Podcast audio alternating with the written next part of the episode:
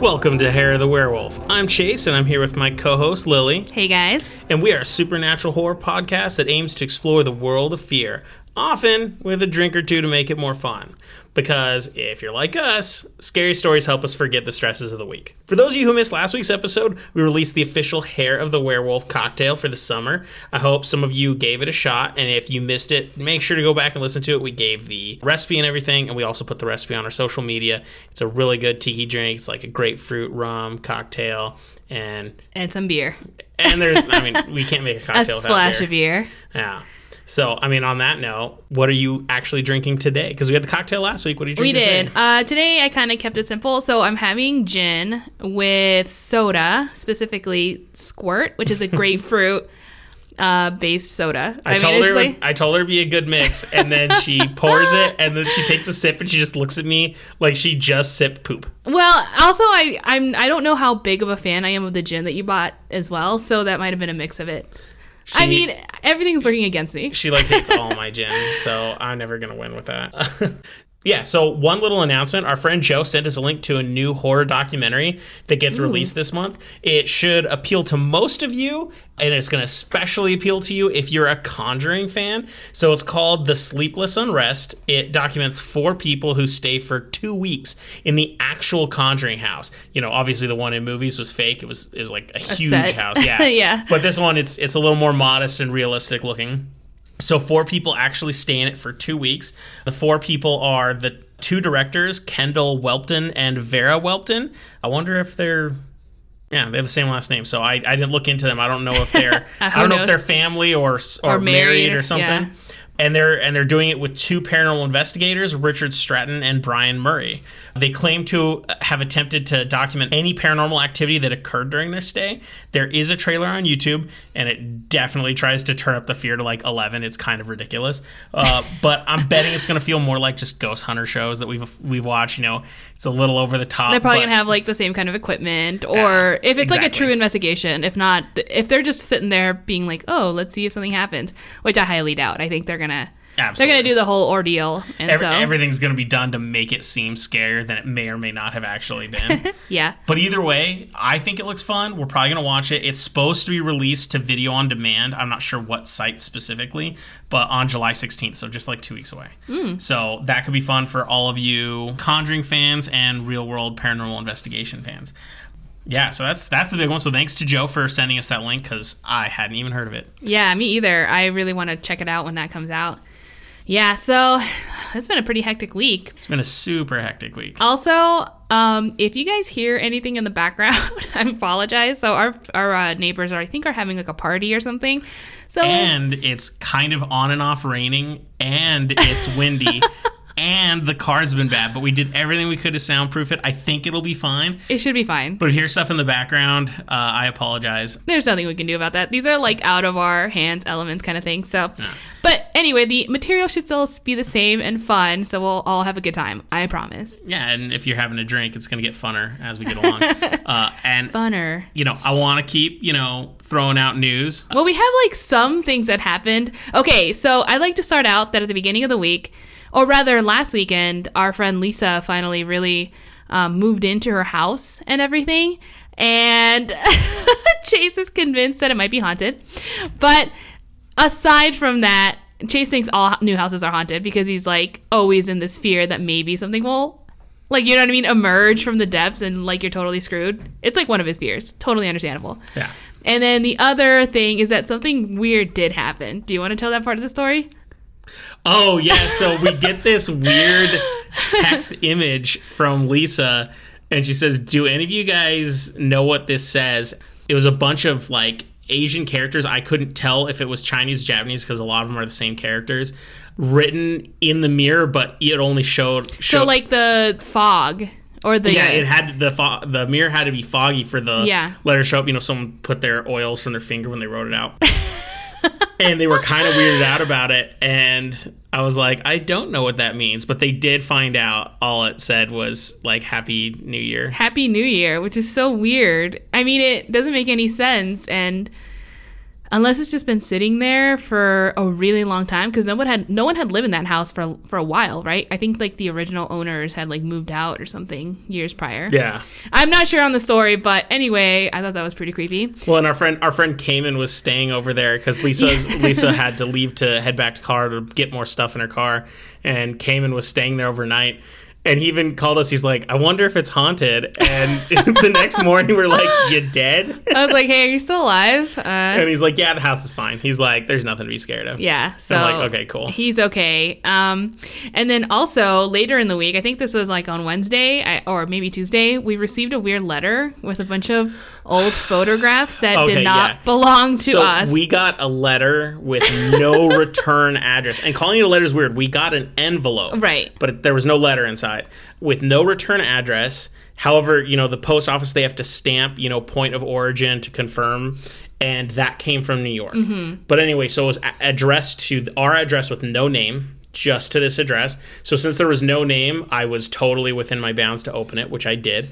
well, yeah, I mean it was to our address and, um, and, we're the current thick, residents. and I thought it was weird. And I opened it up, and inside it's a piece of cardboard to like keep the envelope firm, like uh, to hold its structure. And then there's a tiny older envelope inside, which I pull out, and within it is a pile of ancient photographs. They're so old. the most recent one, you can tell it's the most recent one, and it's also the only one with a date is 1973. and these are pictures of people, by the way, people we we don't know Yeah. or like even look like us. Well, not me. I mean, they're all white people, so I don't know. It's the only color photograph. Um, all the other ones are black and white. Some of them look World War II or earlier. Yeah. So it's a bunch of old photographs. Absolutely bizarre. And then, in addition to the photographs, were this little pile of return address stickers. You know, Yeah. the kind that people print out. We use them too, and you just put them on the top of your letter. And they were, all, you know, it was like an unused set of them. The name on the return address was C, like C, letter C, letter V, Wicker. Mm, and Wicker, that's right. I did an online search and all I could find, and I don't even know if it's accurate or the right one, was there was someone named Cecil Vivian Wicker who apparently, you know, wrote some books and published them through the UNM press in the 50s and 60s Mm-hmm. and was born in 1895. I have no other information than that. It may not be the same person, but, But, it that was would really be weird. that would be the connection. I who knows. Um, and the return address it had that name cv wicker Yeah. and our actual current address so like that's how they knew where to send it i assume yeah, and I think our, our friend Andrew, the one who uh, we were on their podcast not too long ago, dead letter movies Dead Letter Movies. He had a good suggestion. It was probably like an estate sale, or they were cleaning out an estate, and maybe they found these photographs, saw the address along with And it, just returned it. and were like, "Let's just get rid of it." Yeah. which makes sense. Yeah, it's just it was just out of the blue. It was super creepy. yeah so I'm, I'm looking into it I've, I've contacted a lot of different friends who might have different leads we're going to see if we can find out and hope it's not a nefarious trail that we have to follow Oh my god. I doubt it. I'm sure. It's, how often does this stuff happen like in movies but it's always bad in movies so well, so far we haven't been cursed, as far oh as no I know. i'm not worried about that but you know i don't want to like find out we're looking for some sort of serial killer and something crazy like that and that our Oh house was like a former place where people were murdered or something Well, that maybe could have happened. Who yeah knows? maybe who knows so i guess yeah there was A few weird a few things. things that happened today or in the, this in last the, week The week. Yeah, it was it was entertaining. But it looks like lily has a giant pile of papers for today You always say that. Actually, this time it really is a long one. Yeah. So- so last week, if you guys got sick and tired of listening to me jibber jab all episode, it's probably not going to happen this time. So it's Lily's in control. Yeah, uh, you're gonna hear me talk and stutter this entire time. So Perfect. get ready. Uh, so my story actually was inspired by uh, the fact that our friend Cayman, the one we were talking about, who saw the Chinese inscriptions on the mirror wall when he took a shower, he's going to New Orleans uh, very soon. And I thought, hey, I should do a story in that location and see what I can find. And I found the story I was I thought I was covering the last time. Do you remember when I started researching on a plantation, Myrtle's plantation? Absolutely. And then at first I thought it was another place and I was confused. Mm-hmm. So this is it. Oh, Yeah, so I was totally off. But that's okay. I mean, it's in the South. you got there eventually. I got That's all that matters. So this is called the La Laurie Mansion. And like I said, it's in New Orleans. Wait, can you spell La Lori? La Laurie. It's L like- space L O R L A? U R I E, but except it's one word, so it's Lalori. That's weird. Yeah, it's not the easy or like the most fun word to It's say. just gonna sound like. uh, So is that what you meant when you said stuttering? no, I was like, because it's gonna sound like you're stuttering. Lori. No, I just meant like I stutter by nature, but Okay, that also is not going to be helpful. So here we go. Get self conscious. Let's make this. let's let's do this on a good note. Okay. Uh, this is also my first disclaimer. There is a small portion of my story that I will be discussing, and it has some very, very violent and sad subject matter. I will put in the episode description when I will be talking about this stuff. So if you want to skip it, you'll know when to do that, especially if you're listening to it. You mean like the timestamp? the timestamp, right? And uh, you know, in case one, you don't want to listen to it, or two, you have kids with you. And also, as I'm talking, I will give a warning, be like, pause now. Look Well, the I appreciate that you're not giving me the opportunity to skip it. No, you have to listen. Because knowing me, I would. Uh, really depressing stuff messes with my head. Yeah, totally. So, with that said, this story begins with Delphine Lalaurie. Her birth name was actually Marie Delphine McCarty or McCarthy, and she was born on March 19th, 1787. It wasn't until her third marriage that she would be most famously known as Madame, no, sorry, Madame Lalaurie. And she is most infamously known as being one of the first women serial killers. Oh, great. Yeah, so it's kind of a true crime episode as well. So watch out. So I am going to say, uh, if you're from the U.S., you might already know that New Orleans is probably one of the most haunted cities in the U.S. and a high competitor for the worldwide title, in my opinion. uh, it was founded in 1718, making it one of the oldest cities. And yeah, so it has a ton of dark history, ghosts, deaths. I mean, it's it's insane and black magic or voodoo or however people describe it. There's so many variations, to be honest. So Sure. who knows? So I'm going to start with Madame Delphine's early childhood because, like any serial killer, you kind of start out with that. Delphine was born in New Orleans, and her family were prominent members of the European Creole community. Her uncle was mayor of New Orleans, but in 1791, when Delphine was four years old, a resistance was formed by the slaves and the Haitian Revolution began. Delphine's uncle was murdered by his own slaves, and he was one of many slave owners and their families that were killed.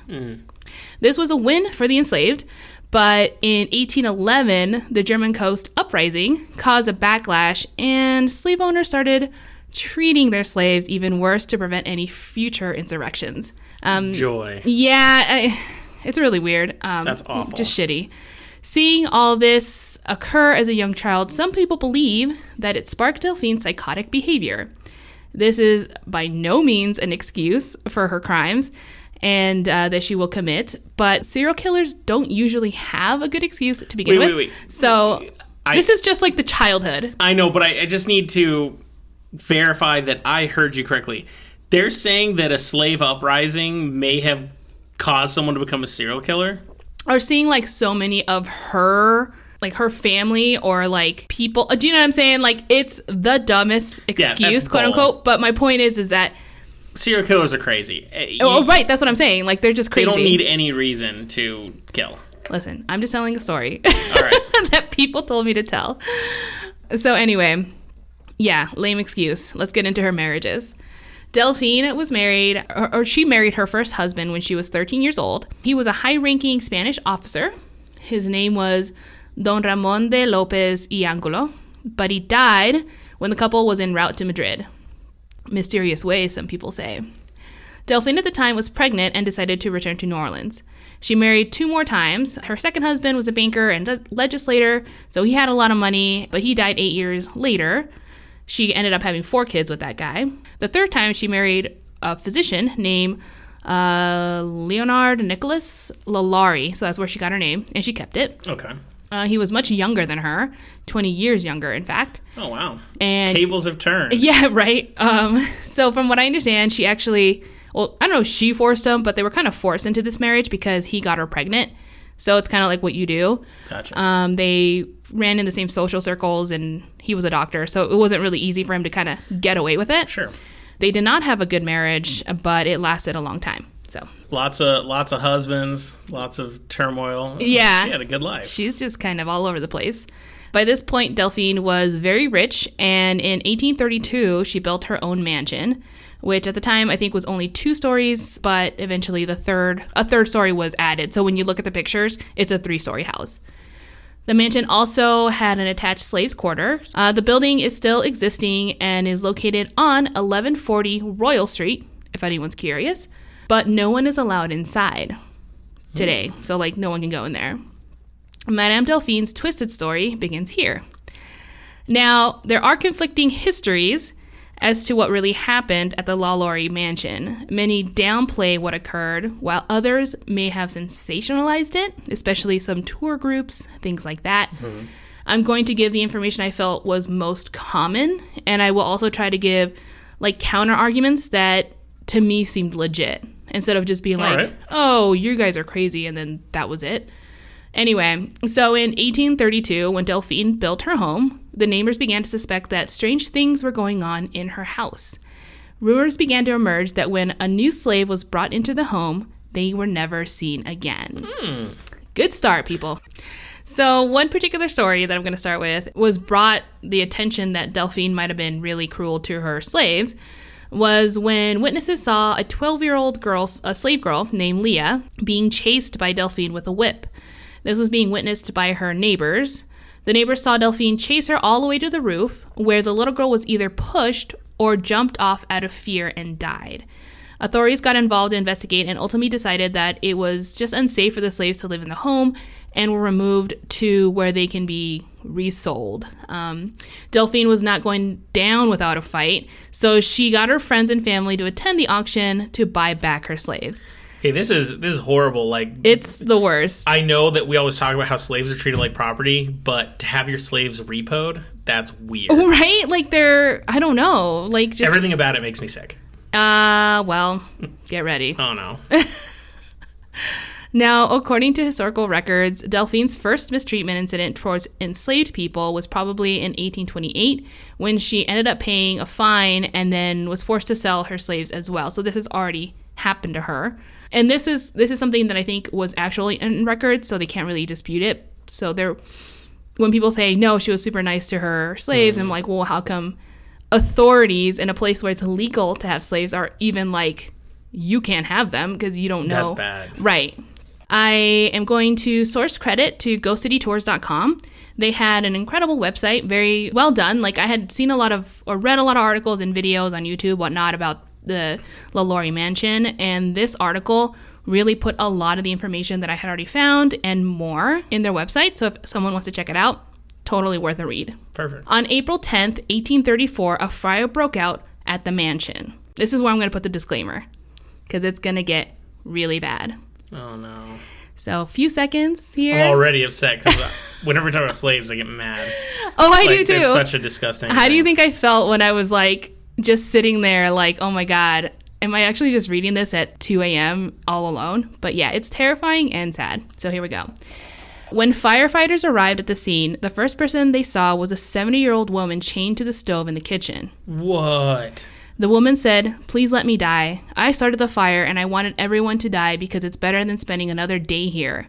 Once the fire was put out, firefighters went to investigate parts of the home, particularly the servants' quarters in the attic, but I think it's just called slaves' quarters. I always have a hard time finding out which one to use, but anyway. Yeah. The rooms were locked from the outside, so when they asked Delphine to open them, she flat out refused. Since this wasn't exactly a request, the fireman continued to just break down the doors.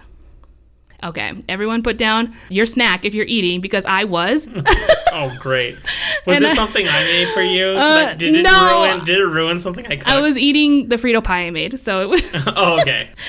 um because it's about to get more graphic, so I just want to warn you, I was not prepared for this. According to a local newspaper called the New Orleans Bee, after firefighters entered the attic, this is how the article describes their findings. Quote Upon entering one of the apartments, the most appalling spectacle met their eyes. Several slaves, more or less horribly mutilated, were seen suspended from the neck, with their limbs apparently stretched and torn from one extremity to the other.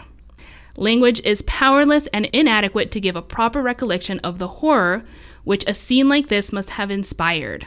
We shall not attempt it, but leave it rather to the reader's imagination to picture what it was. The slaves were the property of the demon in the shape of a woman whom we mentioned in the beginning of this article. They had been confined by her for several months in the situation from which they had thus been rescued and had merely been kept in existence to prolong their suffering and make them taste all that the most refined cruelty could inflict. But why dwell upon the particulars? We feel confident that the community will share with us our indignation, and thus vengeance will fall heavily full upon the guilty culprit. End quote. More specifically, I found out this article also went on to say that many were chained to the wall. Seriously, Chase, get ready. I, I, I can. I think I'm gonna barely be able to say this out loud. Uh, some were in small cages. Others were tied to operating tables, makeshift operating tables. Some had spiked collars. Others were left naked and mutilated. Some bodies had their stomachs cut open and their intestines were wrapped around them. Others had their mouths stuffed with trash or their own body parts and then sewn shut. There was a girl found with many of her limbs broken in unnatural ways, and the idea was that she was that when she healed, she would look like a crab. There was also a man that had his head drilled open on top, and sticking out of it was a wooden spoon. Blech. There was a woman whose limbs were completely removed. Some of them had their skin peeled back. Lots of genital mutilation. Everyone was starved and dehydrated, and to top it all off, her victims had to endure all of this with buckets of random body parts surrounding the room. In one article, it was estimated that 40 slaves went missing at this house. I am so sorry, your face. sorry, I'm like I'm laughing, but I'm I'm just mortified.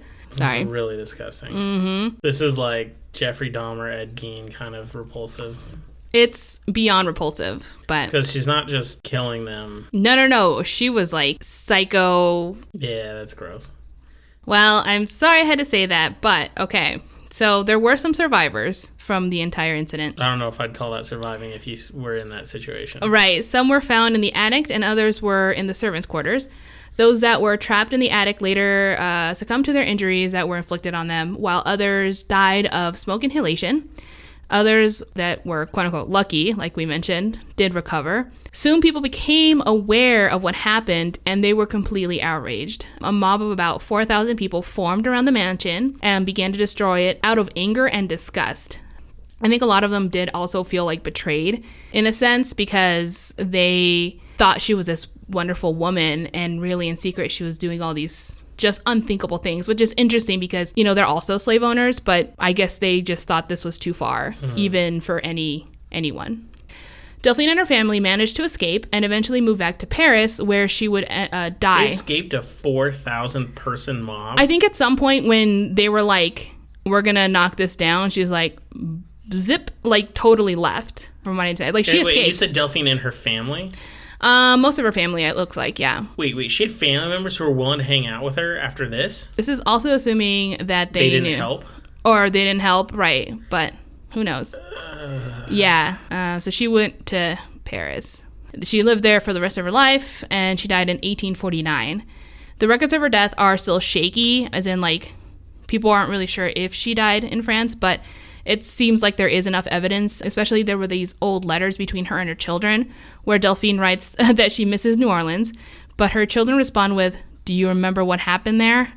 so it's kind of one of those things where, like, it was obvious that she was not living in the States anymore.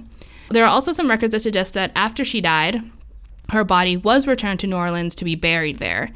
That one was because there was like a tombstone that had her name or a similar version of it and the time frame fit as well. So they're thinking maybe they did bring her back at some point, but that's still not really determined. It's not confirmed. Right. One of the articles I read uh, that was a source was from Jeanne deLavigne's writings, which she published in 1946. So this would have been 112 years after the fire. Today, her writings can be found in a book called Ghost Stories of the Old New Orleans.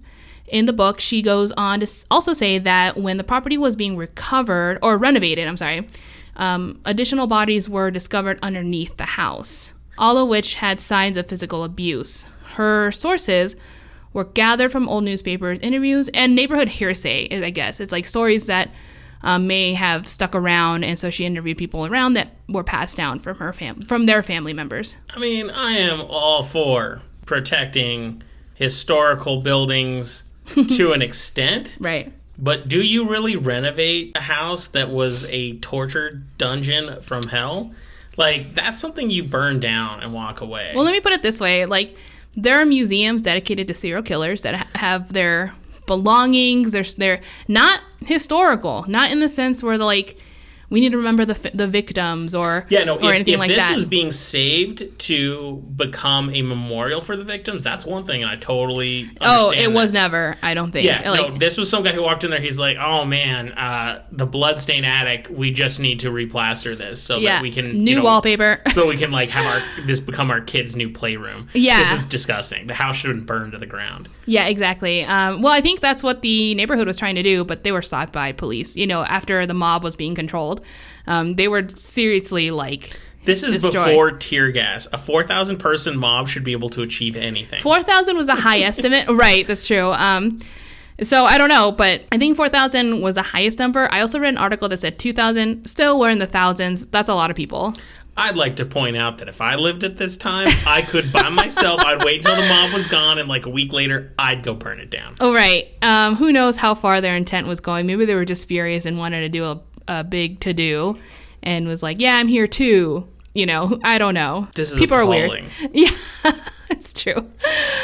Just for uh, everyone's sanity, I'm going to stop talking about the horrible things um, very specifically and end the disclaimer here. Um, so no longer are we going to say this or that. Do you know what I'm saying? Sure. We won't go into specifics. Um, now, since I end the disclaimer, I'm going to do a PG recap uh, version so that people who did not want to listen to the other details I had. They didn't miss any important information. So, for the other people, like I said, there was a fire at the LaLaurie mansion in 1834. When firefighters got there, they saw that Madame Delphine mistreated her slaves and she was going to get into a lot of trouble. A lot of them died. Yeah. So, like a scaredy cat, she left New Orleans and moved back to Paris. And that's basically all you should really have to know. Now, there are some counter arguments. A lot of people believe that the conditions that, you know, she inflicted on her her slaves were sensationalized. They think that yes, she may have been rougher, but not to the extent of the stuff I said earlier. I think maybe they were just stories for, For- to what end? For tours, this could have been a lot later. Oh, um, the- but don't you have that? Wasn't that newspaper article from when it actually happened? I'm going to get into that. Oh, okay. okay. So, much of this horrific information came also from the newspaper called New Orleans Bee. It helped spread the story like wildfire. And I'm guessing that when, what was her name? deLavigne, the woman who ended up writing it like 100 years later Sure. about it, she said that she also got news articles. I'm guessing it might have been this same one. And I will say that for the people who are always counter arguing what uh, Madame Delphine might have done, this actually gives them validity. So let me explain. This news- newspaper was not necessarily known to be the most reliable. Many people today compare it to the National Enquirer. oh, great. Oh dear. For example, one of the bee's prime sources came from neighbors, so it was all like word of mouth kind of thing, which is fine. Except there was this one guy called Monsieur Montreuil. He had a huge crush on Delphine, and she, of course, never reciprocated. So many people believe he may have made up a lot of the stories to get back at her. Um, although that's a quite the imagination. Well, okay.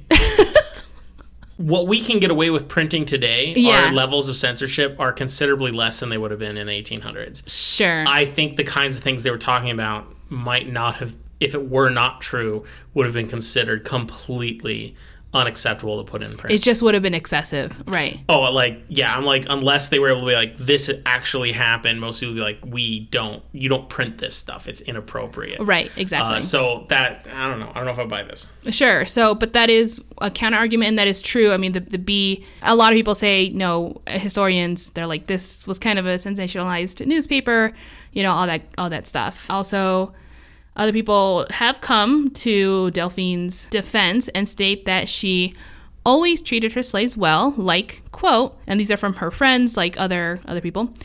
She would hand her half empty glass of wine at dinner parties to the slave who waited behind her chair, insisting that they drink it, which I guess would have been just so kind.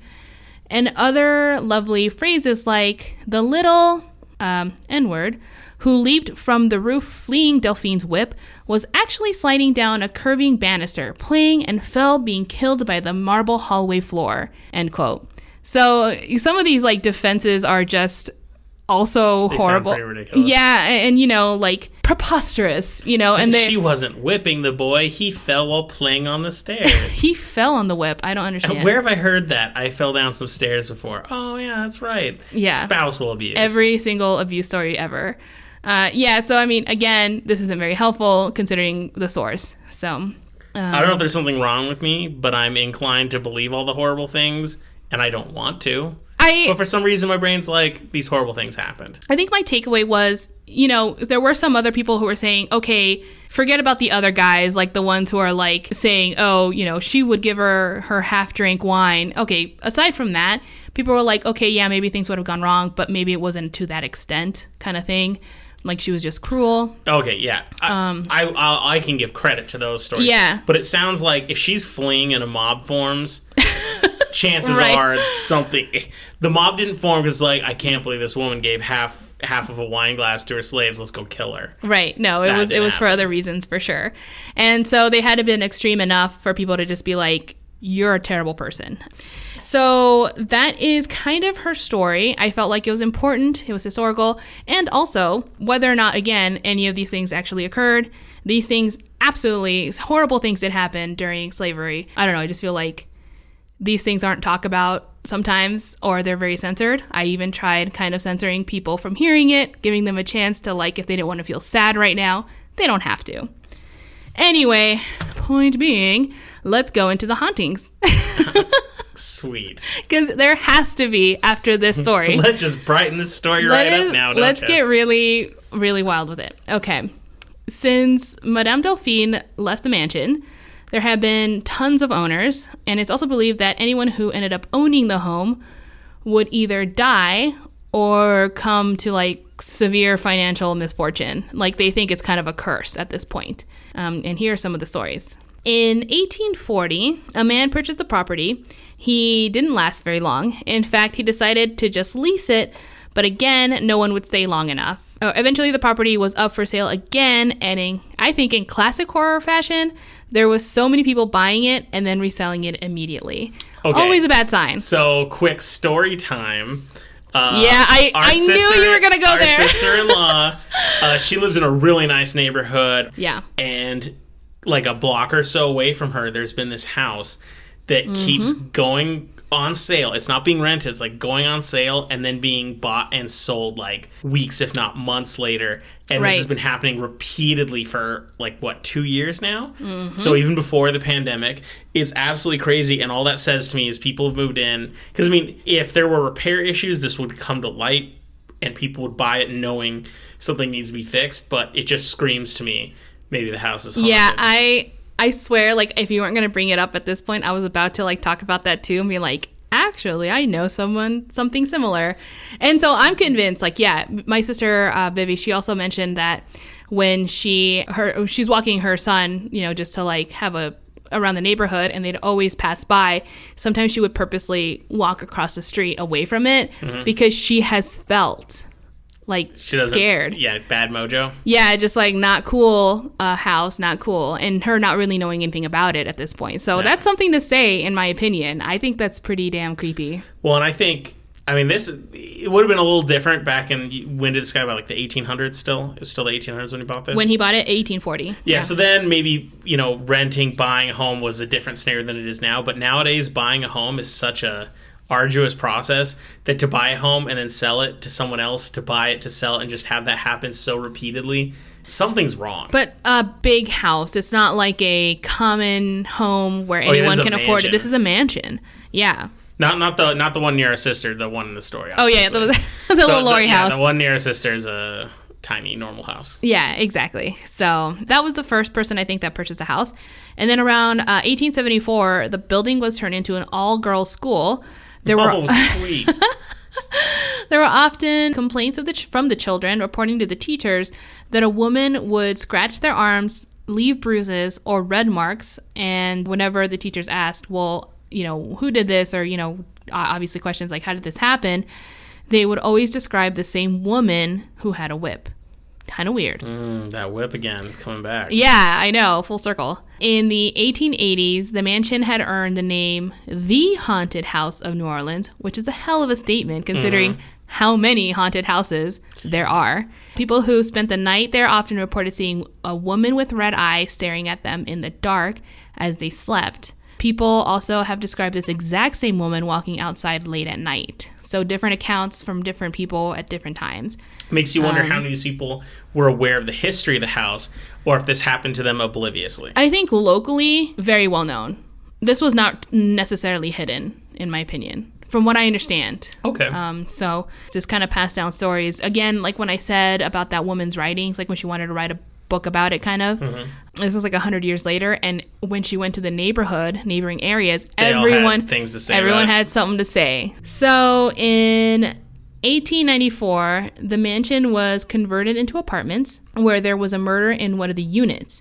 Friends of the murdered victim said, quote, he would often complain about sprites that inhabited his home, end quote. Police did an investigation on the murder and concluded that it was a robbery gone wrong. However, there was no real evidence that anything was missing from the apartment, although that also would have been very hard to determine as well. Sure, sure. Um, other people think that the evil entity that tormented the man eventually killed him, which is like the extreme opposite of what was probably the case. Again, you know, if someone's trying to rob your home and it goes horribly wrong and they shoot you, typically, I think they were not going to stick around and then rob you. So if they, like, do you know what I'm saying? Like, they're going to be like, uh oh, bye. Considering the contents of what we heard in the censored portion, I don't know if I want to make assumptions about peop what people oh, do Oh, no. and don't do. I'm sure there are exceptions, and we've seen some true crime episodes where, you know, serial killers stick around and like hang out their victims' homes.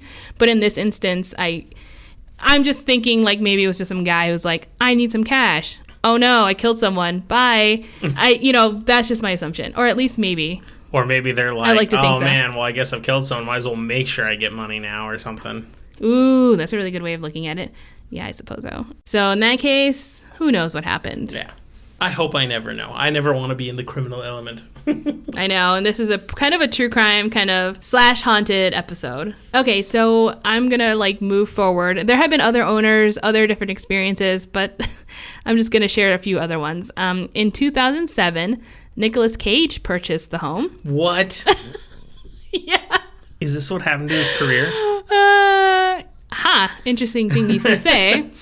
Uh, though he lived there for only two years.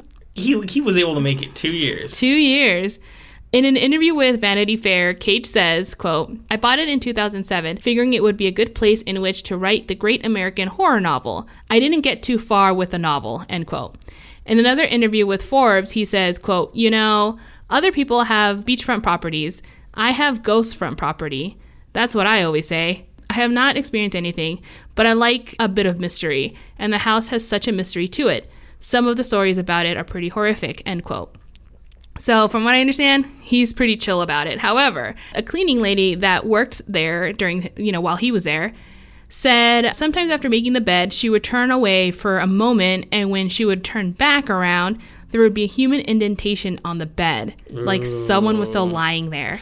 That's creepy. And she would try fixing it. Like whenever she'd fix it, it would it would lift. You know, the sheets would lift and Yeah, stuff like sure. that. And it seems like when it would settle again, it would happen again. And these aren't brand new beds. These aren't like the beds from the 1800s or whatever. You know, these are That's messed New. up. Like now I'm trying to picture if it's just like the blankets and they're like going down into the bed, like there's a ghost on top of them, or if it's like in, other movies you see it where you see the sheets, but it looks like there's someone under it, but there's no one under it. well, it indentation, so I'm probably thinking uh, like sinking in kind of Chunky thing. ghost on top. Like, a, yeah, just some some fat You're ghost. like, yo, ghost, I can't see you, but I can tell you got a fat ass.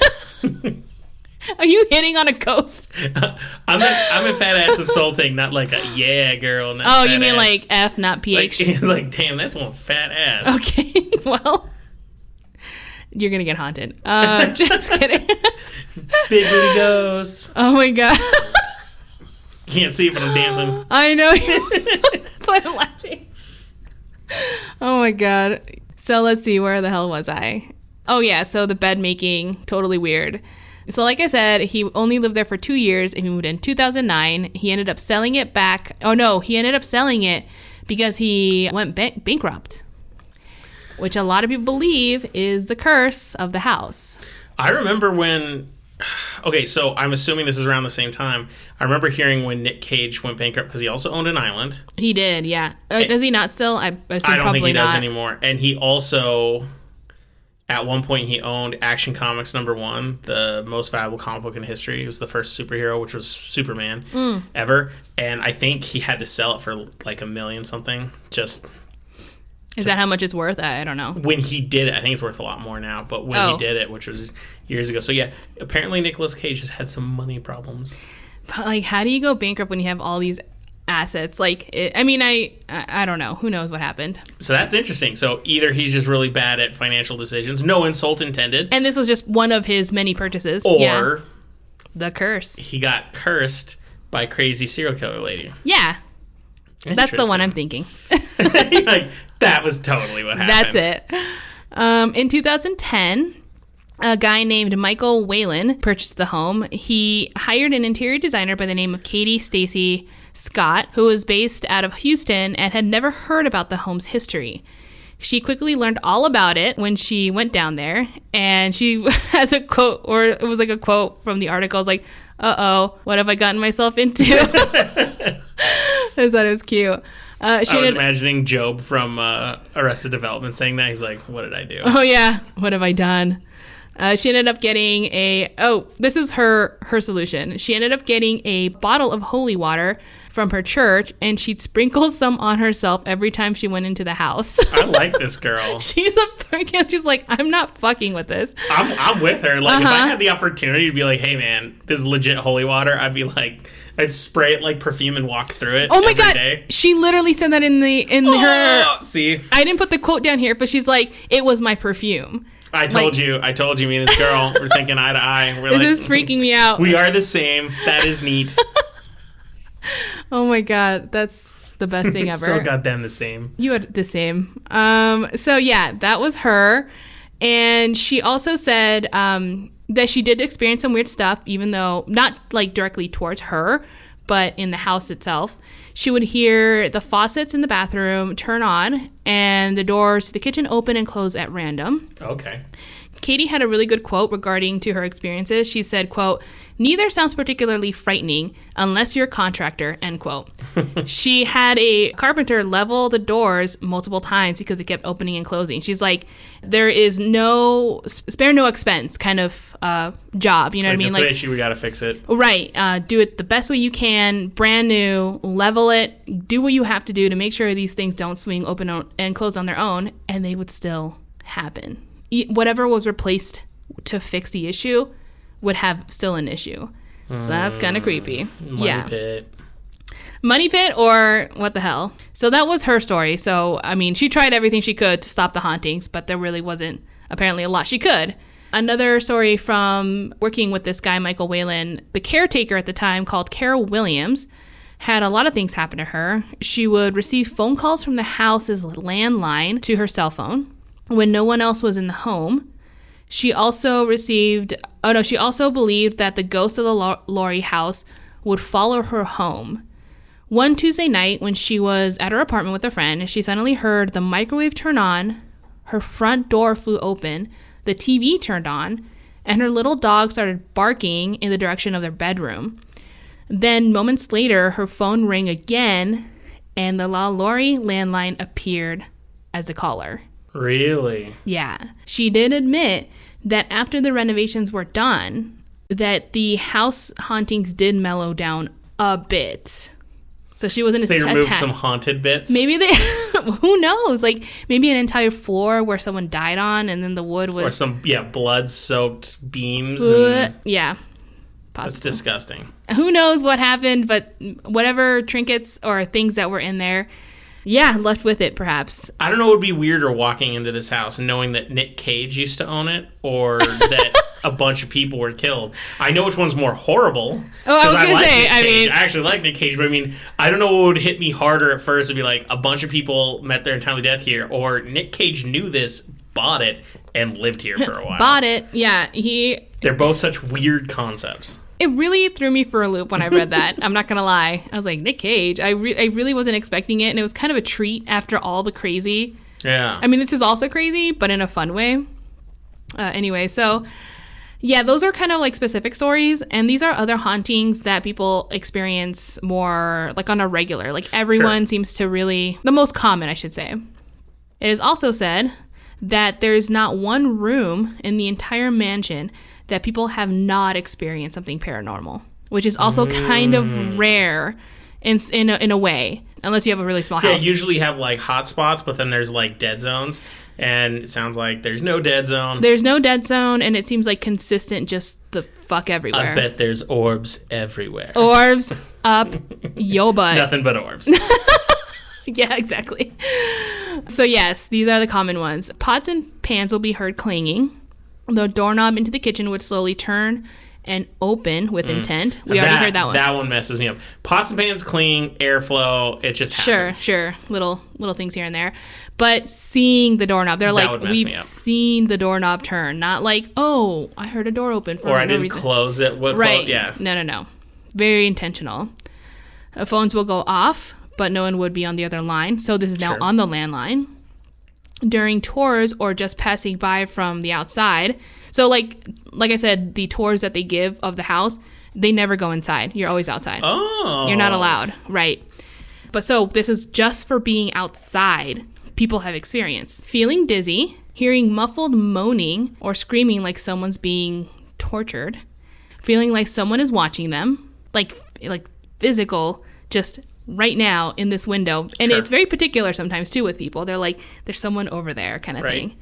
Um, they That's have. a feeling we all know. It's we all feeling. know it. Oh yeah, I, I do n- I never turn my nose up to when people have that feeling because when you have it it's like unmistakable. I've never had it like maybe someone's watching me. It's always I think I'm being watched. Yeah, and it's and it's so I don't know if it's animalistic is like the right term, but like I said, do you remember when I told you about when I was editing one of our episodes Yeah. and I Im- instantly like it was just like a light switch. I felt like someone was watching me Yeah. from the window and I'm like, I got to leave.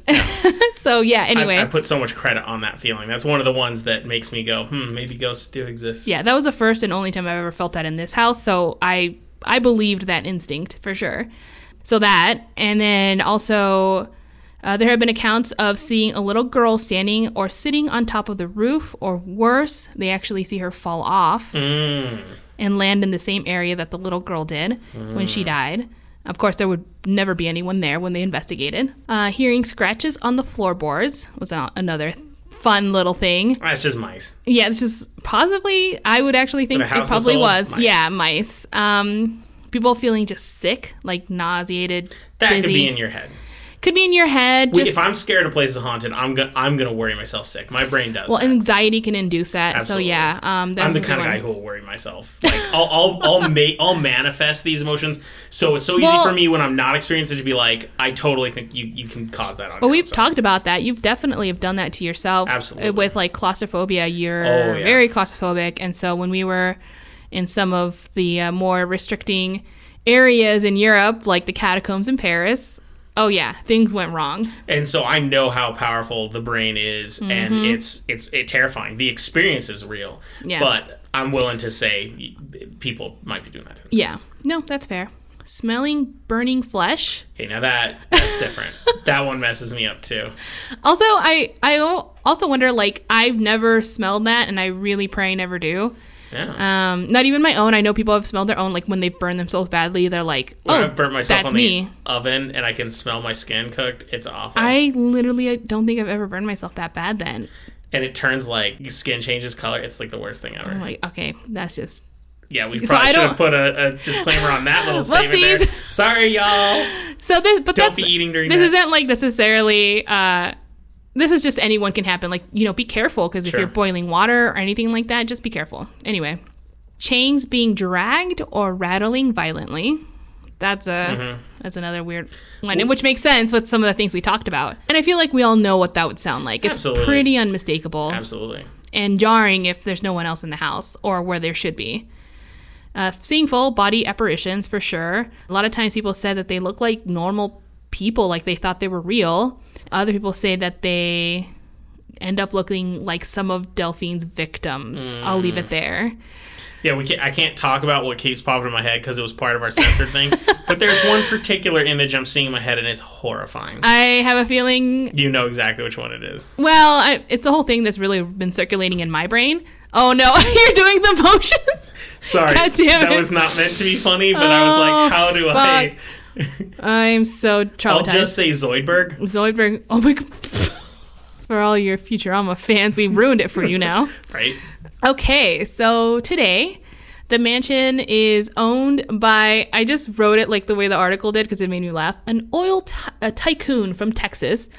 The owner was very strict and won't let anyone inside, so he's the guy that like today no one's allowed.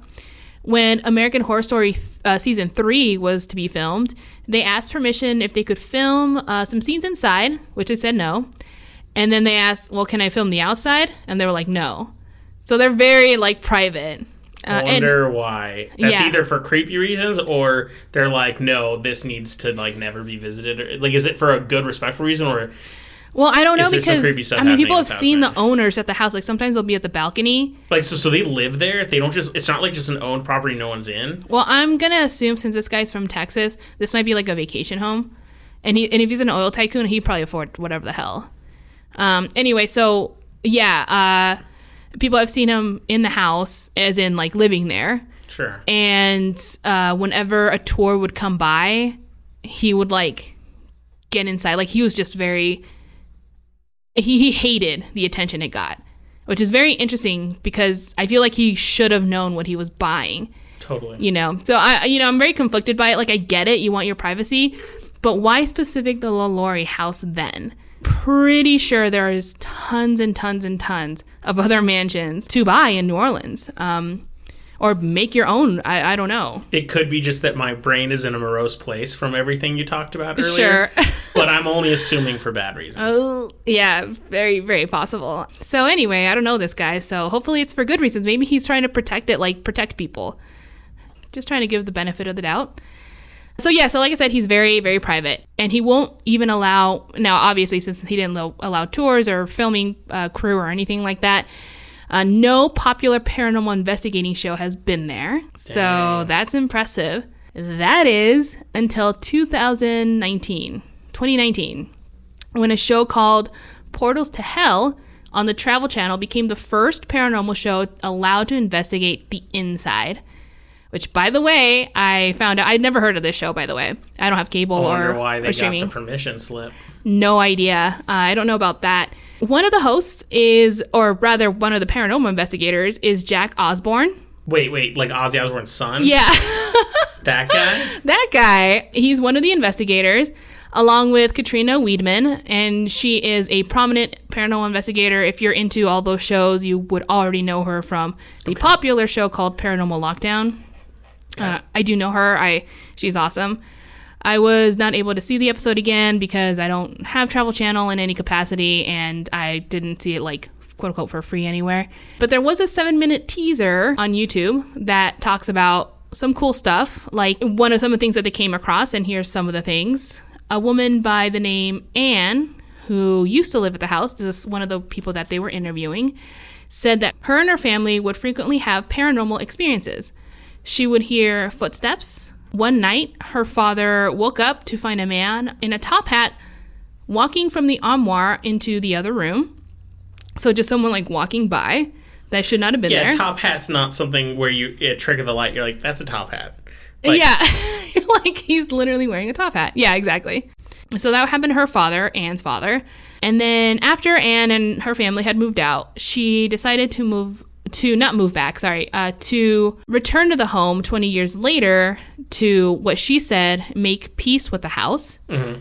The moment she got close to the house, something shoved her incredibly hard, knocking her on the ground. So it did not want her back, or like maybe someone was like, don't come back here for your protection. There is also stories that people say that there are protective ghosts inside. So not everything in there is evil or trying to hurt you. Some of it's very uh, kind of residual as well. It's like that line from the third Annabelle movie. It's like not all ghosts are bad. Oh my god, that's right. It took me a second. I was like, what are you And talking about? supposed to be like that one ghost. I won't say which one it is because if you haven't seen the movie, It's a bit of a spoil it. spoiler, yeah. But yeah, so there's that one ghost who turned out to not be like a dick. Yeah, he. Uh, so there is actually a male ghost that whenever there is something bad happening At this house. at this Okay, house, not yeah. not the movie again. Sorry. Yeah, at this house that is known to protect you. So if you start feeling scared and you see him, you feel at peace. Or if you start seeing him after hearing noises, the noise will stop after he gets there. Hmm. Just like very interesting things. Yeah, I forgot to mention that earlier. I don't think I wrote it down either. Why? I don't know. Okay, there is. So back to the paranormal lockdown show. Sure. There is also a clip of the duo investigator, so Jack and Katrina, doing their investigation, and they get some pretty cool evidence. Of course, they don't show the whole thing. Again, it's only like seven minutes long Well, and teaser. they don't want to ruin it. And they don't wanna ruin not it. a 90s trailer. Yeah, but from what I, it does have a 90s trailer. From what Katrina said is that she never felt anything threatening or evil in the house, but does think that there is a lot of energy there. And they do capture some cool things. There was like little minor clips of being able to see like or hear things, feeling cold spots, all that jazz. Mm-hmm. Classic paranormal show stuff. I really want to see this episode, especially I'm to down. see. I'm pretty excited. Oh, I really want to see the inside of it. You know. yeah, I need to see what this Hell House looked like. yeah. right. Post multiple renovation Hell House. Oh yeah, it's actually, um, from what I understand, very luxurious and beautiful inside now, modernized in in many ways. It's not, it's not what it was. It was never supposed to be kept very historical, from what I understand. And who knows what it looked like before, but So I can tell you, I am interested in seeing what it looks like on the inside in video. Yeah. I have no interest in going to this place ever. I mean, I The I'm- history of it's just too revolting. It's tough. I get what you're saying, and I'm not lying. This is probably one of the more horrific situations that one could encounter, even at the time of slavery. yeah. But I would be willing to go and look at it from the outside. I don't need to go I inside. might be willing to look at it from the outside. Yeah. It's one of those things where, to me, it's not because of the hauntings that I'm scared. Or uh, it's not that I'm scared either. Uh, the hauntings aren't the problem. It's it's disturbed by. I mean, I want to go to New and I Orleans. understand why people won't want to go there for that reason. And so far, there's a lot of other haunted stuff that, uh, to me, all the other haunted stuff just sounds nice. Yeah. So, I think I'm there for the entertainment and other uh, fashions, like the culture as well. Like it's just such a bizarre, um, eclectic, insane city, which I am pretty fascinated. Has an incredible history, and as far as macabre goes, there's plenty of more to explore. That's going to be like um, less less painful to um, to endure for Yeah. some. So I mean, I would I would love to maybe walk by it, but not necessarily go in. I think you're right. It's not really necessary in a weird way. But I think I'm definitely going to go to New Orleans at some point, and I'm excited for that. well, if we're gonna do that, you need to do a lot more New Orleans stories so that we know where we're gonna go and check I out know. I- in between when we're getting drunk. Yeah, well, I first I was like, oh, we can totally come to this house, and then the more I read, I was like, oh dear God, no. Maybe Um, we're not gonna come. To and also, we're not allowed anyway, so it doesn't really matter. A house that survived being burned down in a mob of 4,000 people and being owned by Nick Cage, and it's still around. I like those are your two points. I have a feeling that if, you know, the levees completely break and the polar ice caps melt and New Orleans is eventually submerged in water, which will happen. I'm sorry, in You a mean long like time per- scale, it's going to happen. Permanently, not just like a hurricane. Yeah, like I have a feeling that everything's going to get washed away, and you could go excavating in a thousand, two thousand, whatever years, and that house will still be there. Everything else is gone, but that house is still going to that house for whatever the hell reason is going to stand. the um, most haunted location under the ocean. Yeah. I would say that has a pretty horrific history. So yeah, okay. Well, that was my story. I hope I I think I said the word horrifying so many times in this episode. More than I probably should. See, I, I have a feeling that slowly Lily's trying to turn this into a true crime. I know podcast. without Chase knowing. Yeah, well, fun times. yeah, so I think based on all that, I'm pretty sure that we all need another drink, whether that is alcohol, another cup of coffee, or just some water because holy hell, we need a little bit of water right now after that story. Absolutely. So we'll be right back. And Chase, I think you have a little thing for us. I got a little thing for you. Yay! See you in a bit. Okay, so we're back, and we definitely have our drinks now because Again, I needed, I a needed stiff it. one to. yeah. Oh hell yes! All right, so what we're about to talk about is complete 180 degrees to an end of episode and counter, counter, counter, counter. Yay! Something fun. Over the last couple like months, we've been regularly giving updates on the pending release of a report that was going to come out. Well, it just came out last week, and it came out right after your quarter episode, so we had to wait till mm-hmm. this episode to talk about it. exactly. So it was a report that details the government's investigations into UFOs or UAPs, which is unidentified aerial phenomena, to Congress. So I think we should just dive into it. I totally agree. Back in December 27th of 2020, legislation called the Consolidated Appropriations Act was passed. It had a bunch of stuff in it, and the most well-known part that you guys are all probably familiar with was the stimulus check. Um, one of the stipulations within the bill. So usually bills have a lot of things attached to them that affect. Oh yeah, they're trying to get a lot of things uh, And so, there. and don't worry, we're not going political. This is Oh, just no, no, no. history. This stipulation relates to us. So, one of the stipulations within the bill was a requirement that the Director of National Intelligence and the Secretary of Defense create a report with, quote, detailed analyses or analysis of unidentified aerial phenomena data and intelligence end quote which is a fancy way of saying all information the government had on ufos slash uaps and hmm. release it to congress the deadline was 180 days after passing of legislation which turned out to be june 25th of 2021 mm-hmm. so now that it's been released I know. I'm so curious. What What did you? we find? were also curious. Get ready to be disappointed. so, what did it say?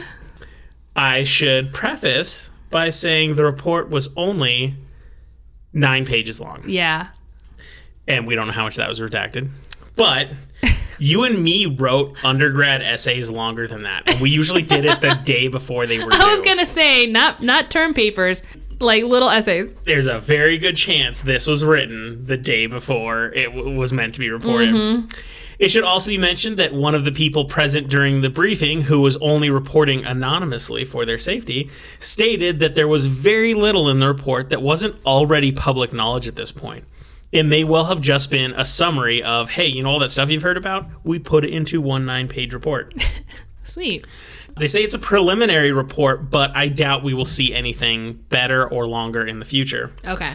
here's what we do know was in the report. The bulk of it mentioned that there were 143 observed unidentified aerial phenomena that hmm. were documented specifically through the US military. So these reports were US military reports as opposed Sure. to like you know some stranger on a farm saying something. These were military reports.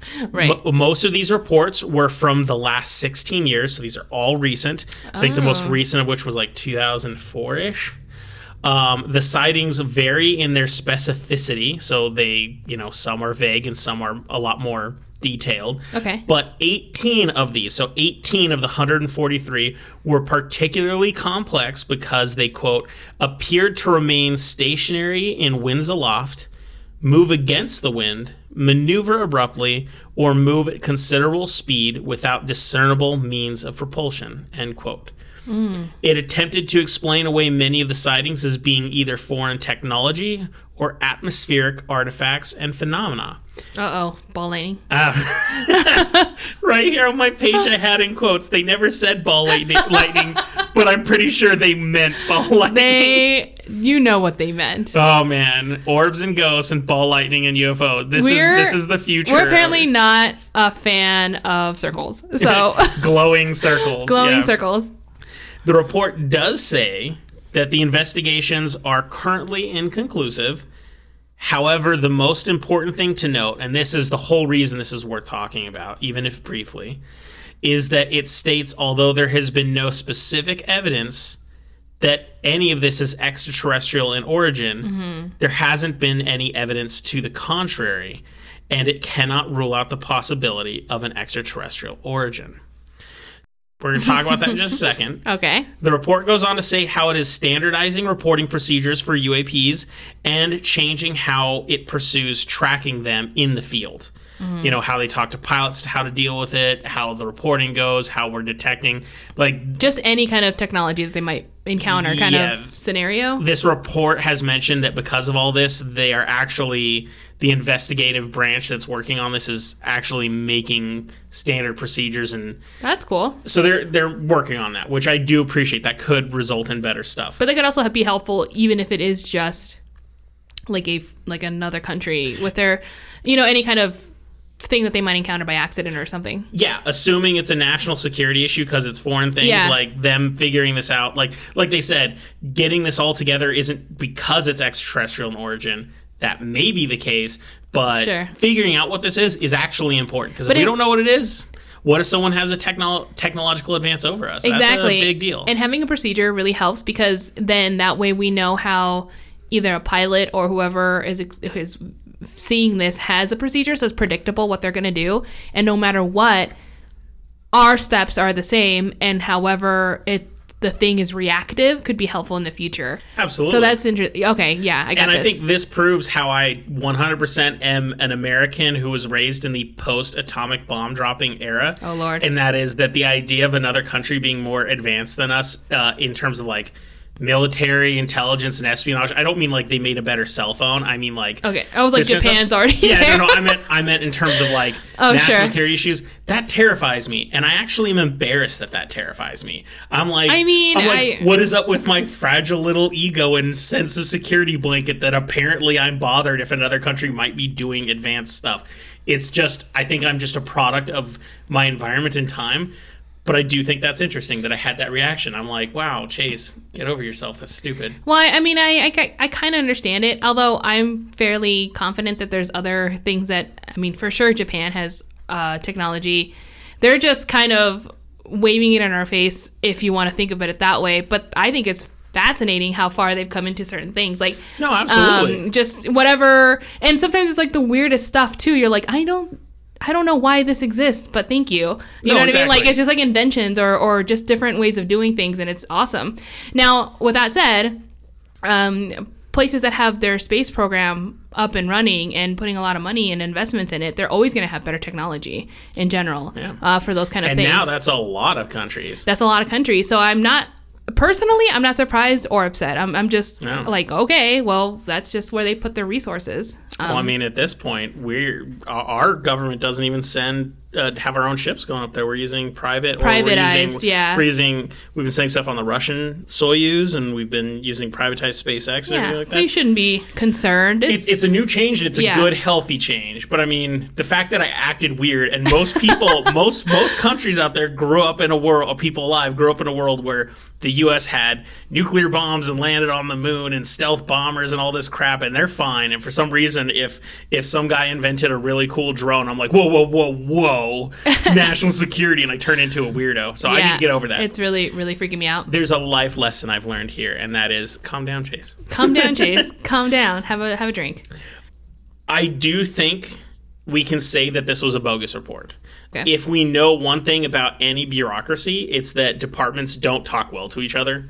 I mean, Yeah. even just if you need to get a new driver's license or change your social security number or anything like that, you have to go through all these departments independently and it all fails and everything goes badly. Your health insurance is in a different name than your than like everything else because when you change your name, even though the health insurance has your new name, like your Mm-hmm. login's in one name but your card is in another. This is how bad this whole thing works. Yeah. So if we just assume that the government is just like that, and it is, um, wh- how can we assume that they're communicating with each other?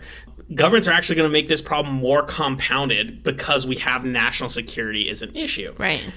So here are the two takeaways that I have from this report. Number one, in all likelihood, the U.S. government is so fractured due to its national security interests that there are quite a lot of powerful people who don't know the whole picture. Mm-hmm. This report proves that the minimal amount of effort was made to brief Congress on these unidentified signings. Oh, And- good. and that either because the people creating the report don't know or they don't want the information getting out.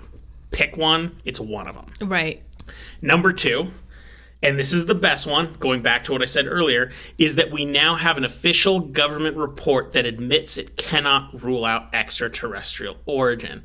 It may seem like a hmm. small thing to say, but it's actually a really big deal. I was gonna say that's a big deal. Someone online they used the term paradigm shift, and I had to say it because I never get the opportunity to say that because paradigm is one of my favorite words in the English language. paradigm. It is Oh, yeah. It's like quite ultra- the gem. I have I have things like I love hearing otra vez in Spanish. I love paradigm in English.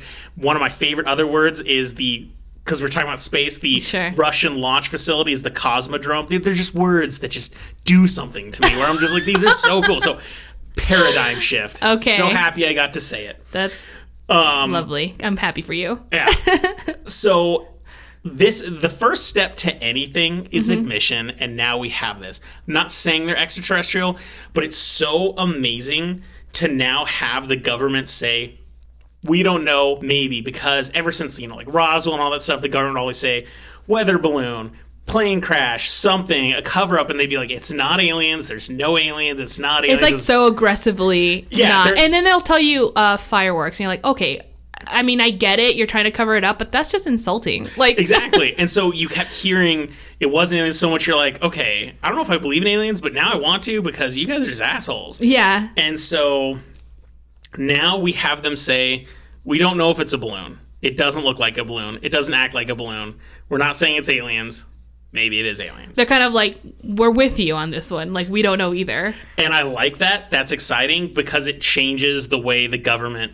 It, it shows that even the government, at least certain people in the government, are like, look, we don't know. Or at least they're not telling us, you know? Yeah, and so maybe some other people know more, but at this point, we have an official report that has gone to Congress saying maybe aliens. But it's kind of one of those things. It's nice to it's nice to be heard and be like, we've been saying these things for so many years, and then it's nice to hear that you don't know either. I don't know if this is comforting, but at least we're not being lied to, which is more insulting. Like I said, I just I'm all about being on the same boat. Um, and I don't want someone like you know leaving me in in the in the ocean being like no you're on your own i have no idea what you're talking about kind of thing so Well, I don't think it is comforting.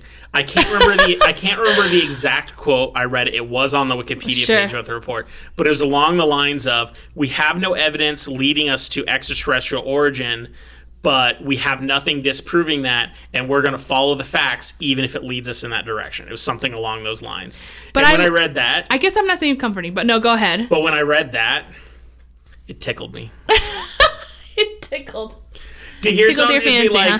"We have no reason to think it's aliens." And I said, "But if evidence starts saying aliens, we're gonna follow it that way." And I'm like, "Ooh, tell me more." yeah I was pretty excited. That's kind of what I'm saying. It's just like exciting. It's like, okay, so we're all here, right? Like we see this. exactly, And exactly. then that's to me, I guess, kind of comforting. so I do apologize that this end of episode encounter, encounter, encounter wasn't a story, but I felt since we had talked about this for so long, I needed to do an update. The next end of episode encounter, I swear, will be an exciting, probably abduction story because those are the best. Yay. And the guarantee it'll happen. We just had to cover this because it's relevant. It's happening. This is a real world event that Heck has yeah. to do with UFOs and little green men and Little funny things. yeah, and all the videos that we keep seeing.